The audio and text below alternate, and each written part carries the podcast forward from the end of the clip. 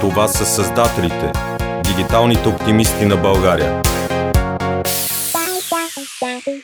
Здравейте! Това са създателите, дигиталните оптимисти на България. Аз съм Хели, а в проекта участват още Силвина, Горица, Жустини, Майя. Както знаете, наша цел на края на проекта е да издадем книга с най-интересните дигитални проекти в България. За това имаме Patreon акаунт, може да го намерите на нашия сайт thecreators.bg, във Facebook и навсякъде, където сме ние в социалните мрежи.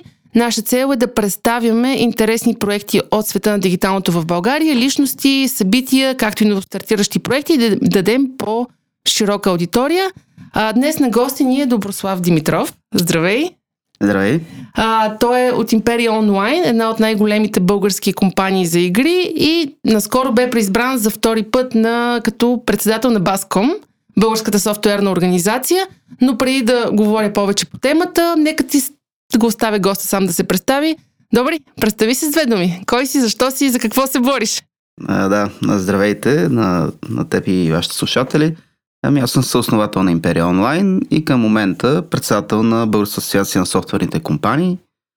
Преди това съм бил съосновател и на Appnetics, софтуерна сервис компания. Така че общо след последните 15 години само с това се занимавам в софтуерната индустрия. Ако трябва нашите слушатели, не знам, може би има някой, който случайно не е чул Appnetics или Империя Онлайн, с две думи да ни кажеш какво трябва да запомня за тези две компании, какво е важното. И ако можеш да споделиш и за IT Talents, разбира се, това ми е от любимите ви проекти. Да.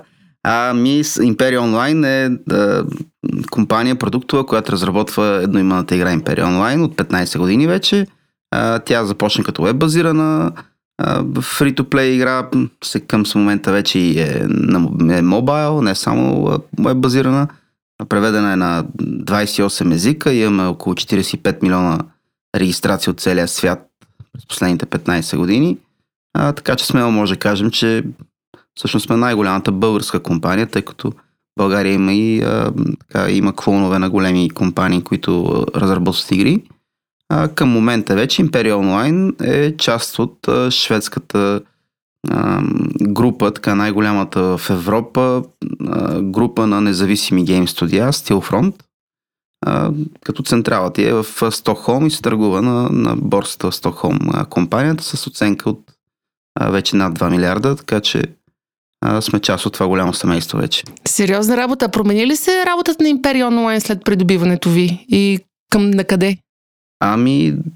Не. Всъщност, това ни спечелиха да се присъединим, тъй като основна част от сделката беше, че ние запазваме изцяло своята независимост, но за сметка на това придобиваме достъп до цялата група от студия, пазари, ноу-хау и така нататък, така че имахме възможност имаме възможност да продължим да развиваме компанията с нови хоризонти, така че не.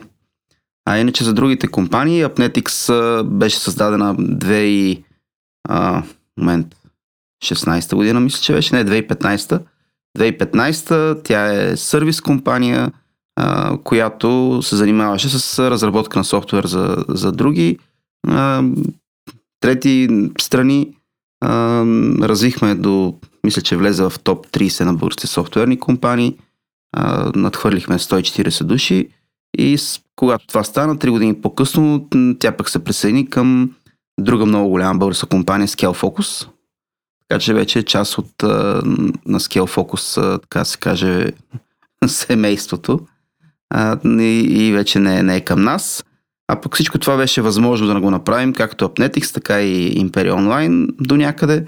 Защото основахме безплатна академия за обучение на програмисти, IT Talents, която пък и основахме 2013 година и от тогава обучаваме хора безплатно. На всеки 6 месеца приемаме нов випуск и съответно това ни дава възможност, освен да обучаваме страшно много хора, които било то им е първа работа или пък искат да променят своята кариера към нашия бизнес и нашата индустрия, да го направят, пък самите ние можем да растем много спокойно от към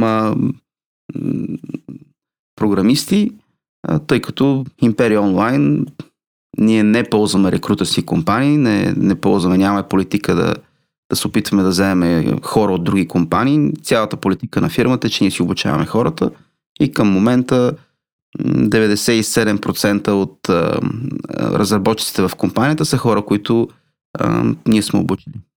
А останите три работят в други български компании, най-вероятно. Останалите трима са отскоро колеги, които дойдоха, така ще ни развалиха процент от 100%, който беше само преди 6 месеца.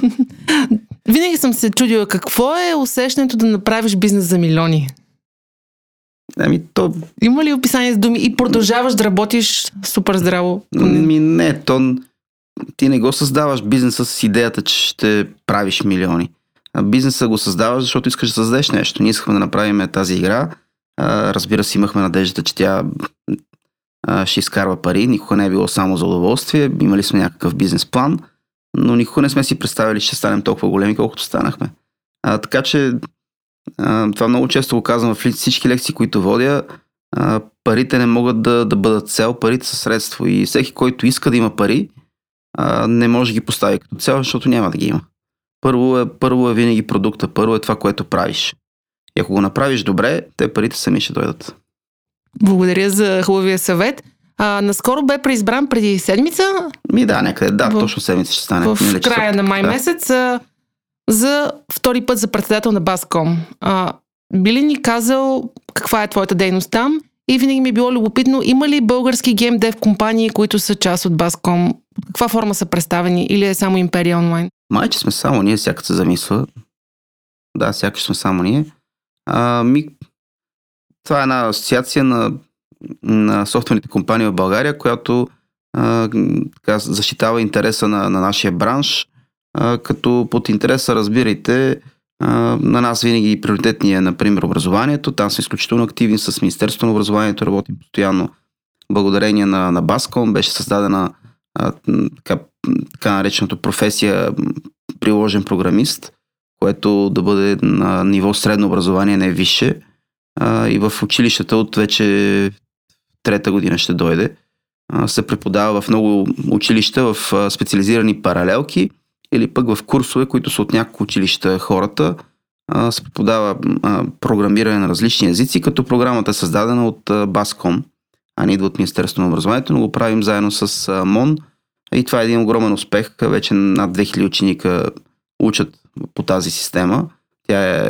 Те са две крила. Едната е дуална, която си е 5 годишна програма, другата е 2 годишна, която е встрани от другото, образно казвам, от другата учебна програма. Но това са нещата, които правим, разбира се, на всяко едно ниво. Винаги се борим да има и повече информатика и в университетите, повече часове по информатика в училищата. Когато има така идеи да се променя и данъчното законодателство там, разбира се, също сме активни. Така че организация сама по себе си се опитва не толкова да търси привилегии, както най-вероятно много други браншови организации, колкото да пази нашия бранш от намеса на държавата и да се опитва да промотира икономиката на България се дигитализира, тъй като това е бъдещето на България. Реално ние сме структуроопределяща за българската икономика сектор, не само защото сме големи като приходи, но защото без нас нито един друг сектор не може да се дигитализира. Така че всеки един сектор реално зависи от нас за своето бъдеще в 21 век. Да, на пръв поглед изглежда, че този сектор не е засегнат от събитията, които бяха през последните няколко месеца. Но каква е реалната картинка и как се отрази ситуацията с COVID-19 на българския софтуерен геймдев бизнес? Именно поради това, че сме незаобиколим фактор за българската икономика, когато останалите сектори имат проблеми, няма как ние да нямаме проблеми. И не говоря само за българската икономика, в случая за световната. Нашите компании работят за целия свят, правят софтуер за всякакви индустрии. И когато другите индустрии не са добре, няма ние да сме добре. Така че имаше така едно, на вас вие лесно може да работите вкъщи. Въпросът е, че може да няма за кого да работите вкъщи. И в случая бих дал пример най-така крайния, ако разработите софтуер за авиокомпания, най-вероятно няма да има в момента за кого да работите. Така че това нещо е много-много засегна компаниите, които работят за трети страни. Продуктовите компании като нас е малко по-различен случай, тъй като ние работим за крайни клиенти и в нашия конкретен случай, предвид, че правим игри, за нас даже беше добре, тъй като хората са затворени в къщи и трябва да се забавляват по някакъв начин. С какъв процент се качи потреблението на игрите, които правите в последните няколко месеца? Имаше представа? Имам, не знам, така казвам го, просто изстрелвам някакво число, но е горе-долу нещо от сорта на 30%. Примерно. 30%? Да, това беше едно такова добро време за част от геймдев компаниите. Да, поне... Месец-два, въпросът е, че това ако продължи твърде дълго, и за нас няма да е добре, тъй като в крайна сметка хората няма пък да имат доходи, за да дори игри да играят, ако са заключени вкъщи постоянно. Така че за никой не беше добре тази ситуация. А да си поговорим за пазара на труда и на софтуерния, на софтуерния сектор. Доскоро качествени таланти, програмисти и прочее бяха много сложно намируеми. И имаше една борба между HR-ите в търсене на правилния кадър за компания, надаване за заплати и прочее и прочее, макар че ти самия каза, че си ги обучавате при вас, но повечето компании използват рекрутмент агенции.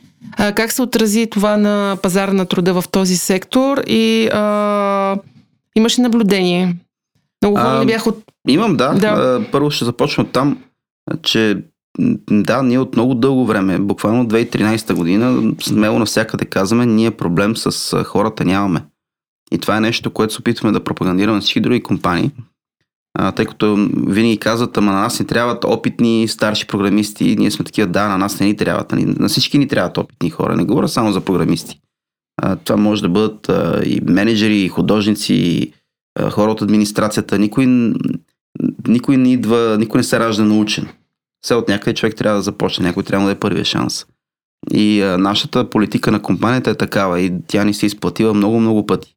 Ние проблем нямаме нито с намирането хора, нито пък нашите хора да бъдат привличани от други компании.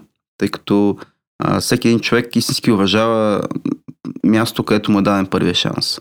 Така че това ми е съвет за всички компании, които плачат, че нямат, тъй като буквално думичката плачат, че нямат хора и се обръщат към рекрутърси и компании. Както вземеш един човек през рекрутърска компания, така друга рекрутърска компания ще го вземе от теб. Това е финалното нещо, което се случва.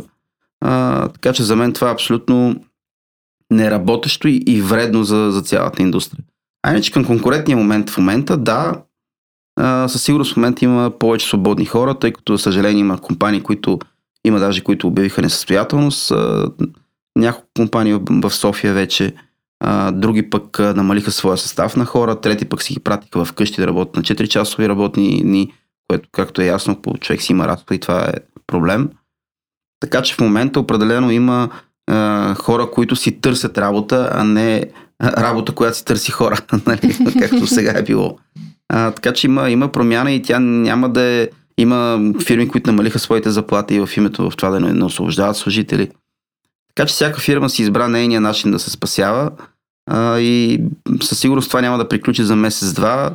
Моето предвиждане е, че икономическата криза тепърва ще дойде, тъй като реално още всички са, как да кажа, в такъв момент на ступор, всички индустрии са спрели да работят. Сега тепърва ще започнат така, ефекта на доминото да започне като криза и няма как тази криза да ни заобиколи.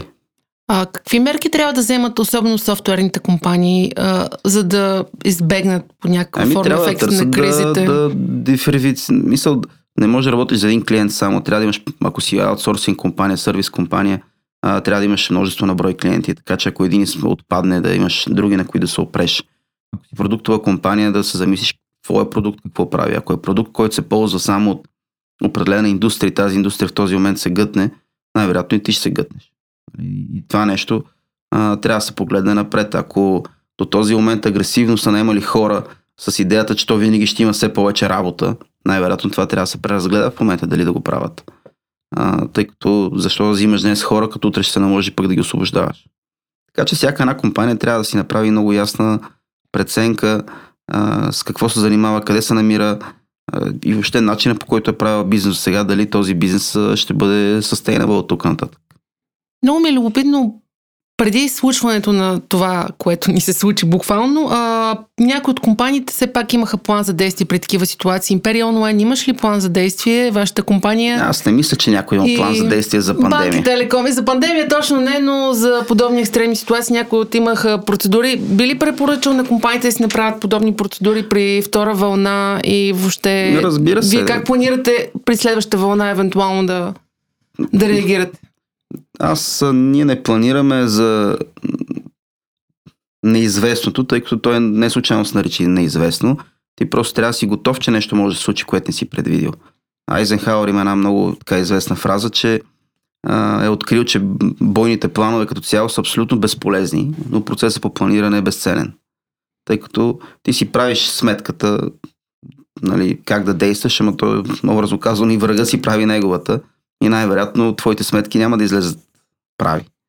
Така че аз гледам силно скептично върху това някой да има, образно казано, чек-лист с процедури, как се действа преди какво си. Може би една банка може да има за някои неща. Но в случая някой да ми каже, че има процедура как се действа при пандемия, буквално ще му кажа, че лъже.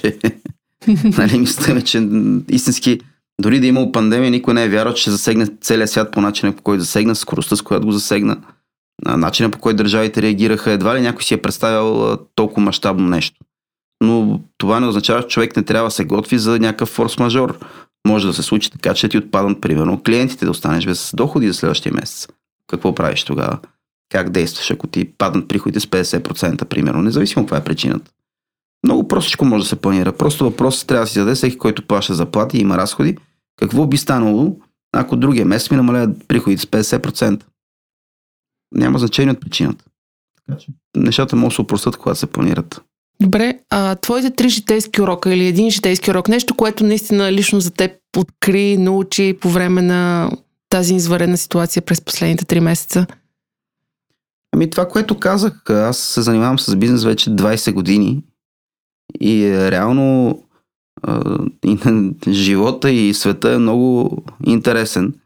И колкото и да планираш нещо, то винаги се случва нещо друго. Така че трябва да си готов за изненади. Много хора, когато ме питат какво значи си предприемач, ми това значи си предприемач. Това, което съм научил и аз го повтарям и постоянно, по-скоро ми се потвърди.